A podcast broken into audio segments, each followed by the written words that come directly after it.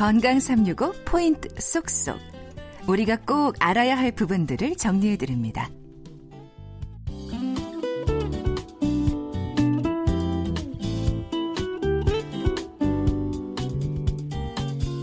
건강 365 박광식의 건강 이야기 듣고 계십니다.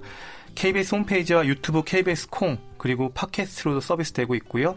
순천향대 서울병원 류마티스넷과 김현숙 교수와 함께 오늘은 이 강직성 척추염을 주제로 말씀 나눕니다. 교수님 그러면 강직성 척추염을 의심할 수 있는 증상은 어떤 것들이 있나요? 음, 보통은 저희가 염증성 요통이라고 얘기를 합니다. 그러면 좀 말이 어렵잖아요. 네. 아, 저 도대체 무슨 말을 하는 거가 일단 허리가 아프다는 것 같긴 한데 네. 이렇게 생각을 하는데요. 보통은 저희가 허리가 아프다고 생각하면 흔하게 있는 게 디스크, 네. 척추, 퇴행성 질환. 그러면 이제 그런 거는 갑자기 디스크가 터지거나 아니면은 눌러서 생기는 거기 때문에 증상이 갑자기 나타납니다. 아. 허리가 좀 우리하게 아프다가 갑자기 아프고 갑자기 다리를 저를 것처럼 저리고 그런 게 이제 디스크 증상인데 네. 강직성 척추염의 그 허리 통증은 염증성 요통이기 때문에 이렇게 갑자기 아픈 게 아니라 보통 장기간에 걸쳐서 꾸준히 아픕니다. 아. 그래서 디스크 허리가 좀 안 좋으신 분들은 누워서 쉬시면 좋아지시잖아요. 네. 일안 하고 쉬시면 네. 좋아지는데 강직성 척추염의 요통은 가만히 있으면 악화가 되세요. 아. 그래서 특징이 보통은 허리가 아프면 누워서 주무셔야 되잖아요. 네. 푹 쉬어야 되는데 강직성 척추염은 허리가 무지근하게 뻐근하게 아픈데 그게 누워서 자면 잠을 보통은 두세 번 정도 깨게 됩니다. 그러니까 아. 가만히 있는 것이 더 아픈 그런 걸 보고 저희가 요, 염증성 요통이라고 하고요. 그리고 이제 이런 증상이 대부분은 퇴행성 질환은 40대, 50대, 60대 이렇게 좀 중년 많이 쓰고 난 다음에 생기는 질환인데 염증 염증성 요통인 강직성 척추염은 어 보통 20대 초반 혹은 후반의 남자들이 많이 생기고요. 그다음에 아픈 부위가 허리보다는 약간 엉치 관절, 약간 이제 그 벨트 라인보다 아래쪽에 있는 데가 좀 아프다가 그게 점점 더 허리까지 올라가는 경우들이 훨씬 더 많습니다. 네. 그러면 이 강직성 척추염은 이 자가 면역 질환의 일종인지 궁금하고요. 또 네. 전신성 질환으로 이어진다는 말을 하던데 어떻게 설명이 되는지 궁금합니다. 저희가 이제 뭐 류마티스 인자도 없고 조금 다르다 이렇게 얘기를 했는데요. 자가 면역 질환은 맞습니다. 저희가 여러 가지 면역 기능이랑 관련이 있고요.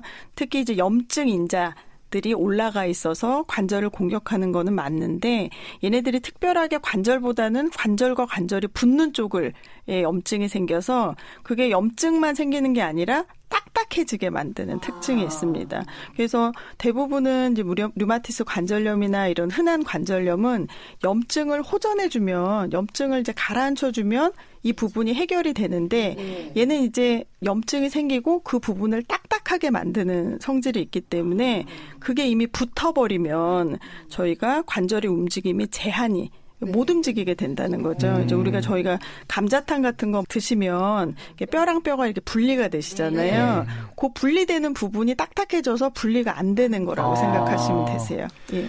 그리고 그 앞서서 20, 30대 젊은 남성들에게 좀 더 많이 발생한다 이렇게 얘기를 하셨는데 어, 왜 젊은 남성들에게 음. 조금 더 있는지 이유가 있나요? 그 대부분의 이제 류마티스 질환들이 젊은 사람들한테 발병되는 이유는 이게 많이 쓰거나 후천적인 이유보다는 일단은 선천적인 면역계 이상이 주로 생기기 때문에 그것들이 대부분은 소화기나 젊었을 때 많이 발생을 하고요.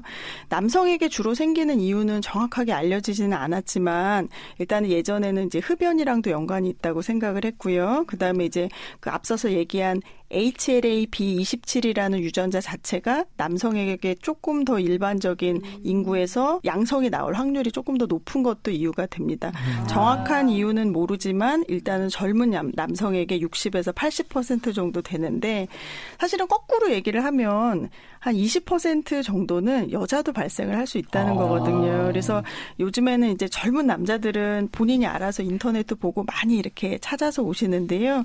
오히려 또 저희가 잘생기는 거를 위주로 이제 이렇게 방송을 하다 보니까 어, 여자분들이 또 상대적으로 진단이 조금 늦어지는 경향도 있습니다. 음.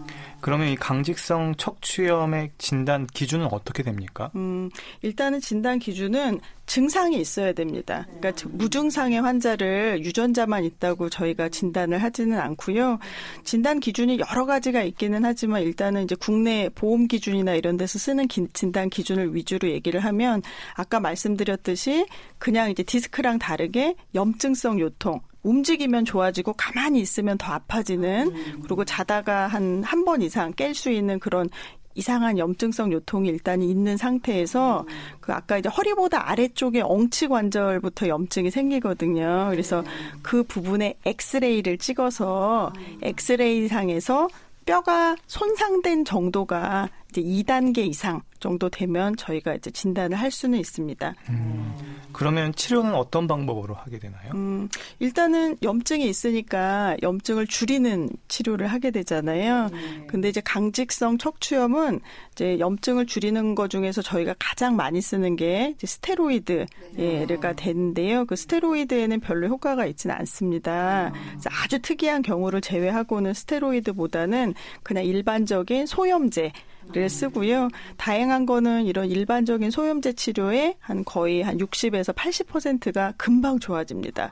그러니까 사실은 이제 환자분들이 진단이 늦어지는 이유가 디스크 환자들은 소염제 갖고는 좋아지질 않으시거든요. 네. 막 그래서 수술도 해야 되고 뭐 물리치료도 해야 되고 뭐 여러 가지 치료를 하시잖아요. 근데 그거랑 다르게 강직성 척추염은 무지근하게 아픈데 약국에서 소염제만 먹어도 금방 좋아지시는 경우가 열에 여덟은 되기 때문에 이제 그런 식으로 저희가 이제 하다가 이제 진, 단이나 치료가 조금 늦어지는 경향이 있습니다. 음, 그러면 이 소염 진통제 말고는 예. 다른 치료법은 없는 건가요? 계속 증상이 있으면 약으로 다스리는 건가요? 음, 저희가 이제 예전에는 소염 진통제 말고는 이제 증상을 다스리기가 어렵고 그 다음에 아까 얘기한 대로 염증이 생기는 뼈가 붙은 거는 이제 사실은 저희가 예전엔 약이 없었습니다. 근데 저희가 90년대 후반, 그러니까 벌써 2, 30년 됐죠. 그래서 그런 이제 그 이후에 이런 염증을 일으키는 종양 괴사 인자가 이제 이거의 중요한 원인이다. 그래서 그 부분을 차단하는 약제를 위주로 해서 저희가 생물학적 제제라는 주사 제제들이 많이 만들어졌고요. 그런 이제 생물학적 제제의 종류가 보통 병원에서 쓸 수 있는 게 벌써 이제 대여섯 개 이상 됩니다. 음. 예, 그래서 그런 이제 생물학적 제제를 를 쓰면 대부분 한 90% 정도는 증상의 완화가 있고요. 아주 뼈가 붙어 있는 경우가 아니라면 조기 염증은 대부분 80% 이상은 확실히 좋아지십니다. 음. 강직성 척추염은 척추에도 문제가 있지만 눈이나 콩팥, 장에도 문제가 있다고 들었는데요. 그러면 예. 이런 눈이나 콩팥, 장에는 어떤 문제들이 있는지 좀 궁금하고요. 예. 이런 것들은 어떻게 치료를 하나요? 저희가 이게 이제 꼭 그 뼈에만 문제가 있는 게 아니라 전신 염증 질환이기 때문에 척추가 아닌 곳에 생기는 것이 한 30에서 40%가 생길 수가 있는데 음. 그 중에서 가장 많이 생기는 게 포도막염이 되겠고요. 그다음에 이제 관절염도 주로 엉치나 척추에 많이 생기긴 하지만 무릎 같은 곳에서도 물이 많이 찰 수가 있습니다. 아. 근데 이것도 대부분은 어, 뼈가 붙는 부위에 많이 생기기 때문에 저희가 이제 무릎에서 인대가 붙는 부분, 그 다음에 포도막염도 저희가 이제 그 눈에 있는 근육이 붙는 포도막 쪽에 앞쪽에 많이 생기는 거고요. 그 다음에 장, 장에도 이제 염증이 생겨서 실제로 염증성 장염이 있는 환자들이 저희가 2차적으로 관절염, 이런 척추 관절염이 생기기도 하고요. 그 다음에 이제 좀 흔하게 저희가 이제 척추 관절에 붙는 것 뿐만 아니라 발바닥이랑 발목에 그 인대가 붙는 부위가 염증이 생기면 흔하게 아킬레스 건염 네. 그다음에 족저 근막염 네. 뭐 이런 거 이제 흔하게 들으셨잖아요. 네. 근데 이제 족저 근막염은 되게 흔하시거든요. 네. 신발만 잘못 신어도 생기세요. 맞아요. 그러면 또 이제 막 걱정을 하시는데 대부분 이런 강직 척추염에 생기는 족저 근막염은 재발을 잘 하십니다. 재발을 잘 하시고 치료에도 효과가 잘 없으시고 이제 그런 경우는 저희가 허리가 아픈지 좀 잘 보게 봐야 되고요.